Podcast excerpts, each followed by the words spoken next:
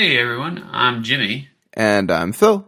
and uh, welcome to Spooky Appalachia. This week we have a uh, pretty awesome story for you all from our good friend Theresa of uh, Theresa's Haunted History of the Tri-State. Um, this is about an encounter she had with something paranormal in the Point Pleasant TNT area that wasn't Mothman. This might be our first non-Mothman Point Pleasant story. This is cool. Um, no, we've No, had wait. we've, we've had a few. Um, We had like a UFO one, didn't we? and the Men in Black. Uh, yeah, yeah, yeah. On a whim one summer night in 2008, my friend and I went exploring the TNT area in Point Pleasant. We've checked out the accessible igloos many times, only three of which were actually opened, but he wanted to show me some pallets, drums, and other debris that had recently been placed in front of a few of the privately owned igloos, which were located down a different trail than the one that held the open igloos. This time of year, there are gates blocking off the small roads, so you have to take the trail by foot. We had two flashlights, and the moon was really bright, so the trail was well lit. We went down the trail and got to see three igloos, but then the trail was cut off by a small stream that was overflowing, so we turned back around. Near the first igloo, the one closest to the car, I smelled what I thought was a dead animal. I didn't say anything because even though the smell was really strong and I didn't smell it on our trip in, we were out in the middle of a wildlife area. It's only natural to smell dead animals sometimes. A few steps later, we were back where we had parked the car. To get back to the car, we had to go around a big farm gate, which was no problem, except that I'm a klutz. I got my pants stuck on a weed or something, so I was holding onto the gate pole with both hands, trying to shake myself free. My friend was laughing at me, and I was laughing but cursing, staring down at the ground, trying to figure out why I was tangled up. I felt what felt like tall grass or weeds whipping around my ankles, but I didn't see them. In my peripheral vision, I saw a human form come towards me from my left side, the side closest to the car, and thus freedom. The person put his arm on my shoulder to steady me. At first, I thought it was my friend who had somehow managed to slip behind me and was trying to help me out. Then it clicked that something was really not right. It wasn't exactly tunnel vision, but somehow I seemed to subconsciously block out everything around me and could only focus on this shape that was slightly in front of me. And it seemed like the whole scene was shot in movie mode, as if I were watching it on TV, not standing there. I could only see the side and back area of the figure. It was a younger male wearing a white t shirt with tan skin and not jet black hair, but really dark brown, cut short, but longer on the top than on the sides. It only stood about six feet and wasn't very muscular, just average built, if not maybe on the slim side. What clicked was the friend I was with was wearing a gray sleeveless shirt and is heavily tattooed with full sleeves on both arms. He stands about six five and is a bigger guy, fairly muscular, with long light brown hair. This was definitely not him, especially since after I freed myself, I whipped around and he was about a foot behind me on the wrong side of the gate still. I snapped back around to see what did help me, and it was gone. I didn't even say anything until we got back safely in the car and started down the road, and I told him what I saw. He swears he didn't see anything, but knows that I have a history of seeing things that most people can't see, and saw how excited yet shaken I was. So he believed that I at least thought I saw something. He said something to the effect of maybe whatever there was warning us not to go down that path. To me, it didn't make any sense since I had only experienced it as we were leaving. The first thing I said was the first thing that popped in my head.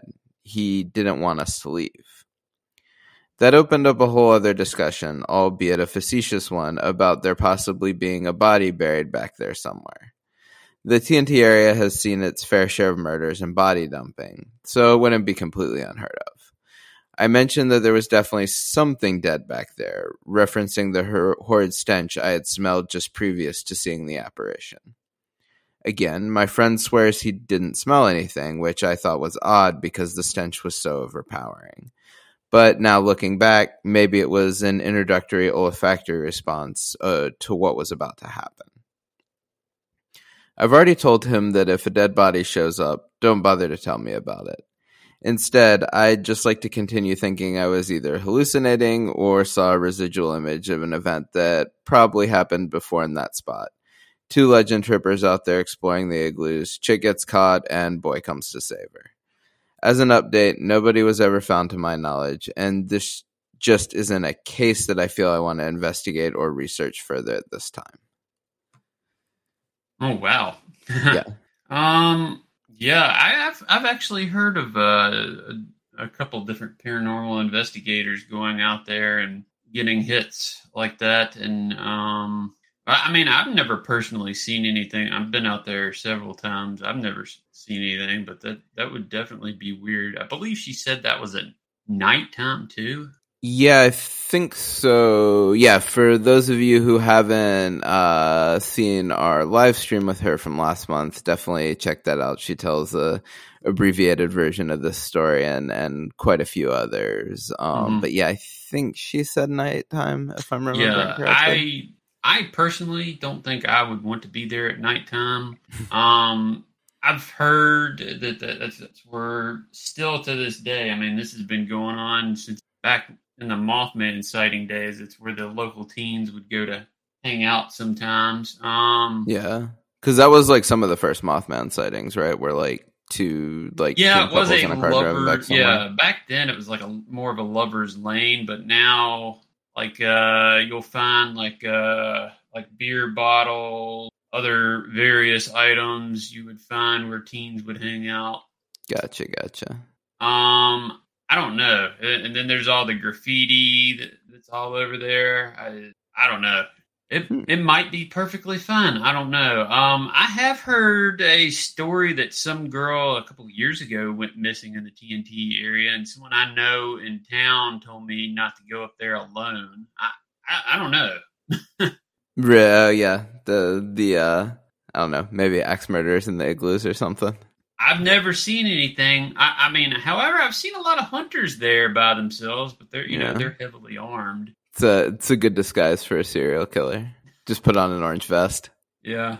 Uh, do you know what she meant by like privately owned? Like, do some does Oh it yeah. mean, like the government So- owns it, or do some people own them? Some people own some of the igloos, or they did. I don't know if they still do. Okay, Um, I think that one row that they take people on, usually the igloos aren't privately owned, but there's some that are locked up and uh, people stuff in them. Um, the Oh, one cool. igloo that was destroyed was privately owned, and somebody was keeping something in there that exploded.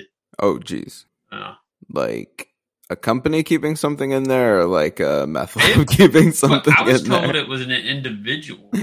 yeah, I don't know what they had in there, but it exploded, and the roof from that uh, concrete igloo was demolished. jeez, I don't know what that was, but That's man, insane. yeah, That's nuts. That's a really cool story, and yeah, thank you again, Theresa, for for sending it in. Hmm We were really happy to get that one. And yeah, again, if you uh, enjoyed this, like be sure to check out our website, Theresa's Haunted History of the Tri-State, and our live stream with her, which was a lot of fun. hmm Oh, and uh, um, if you've got a story you'd like to send us, um, be sure to fill out the form that is linked on our link tree and on uh, the video description. Uh, we've been getting a lot of good ones like this one here lately.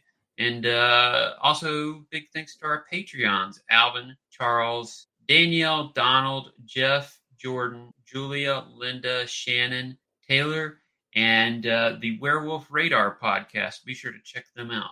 Wherever you get your podcasts, take care, everyone. See y'all.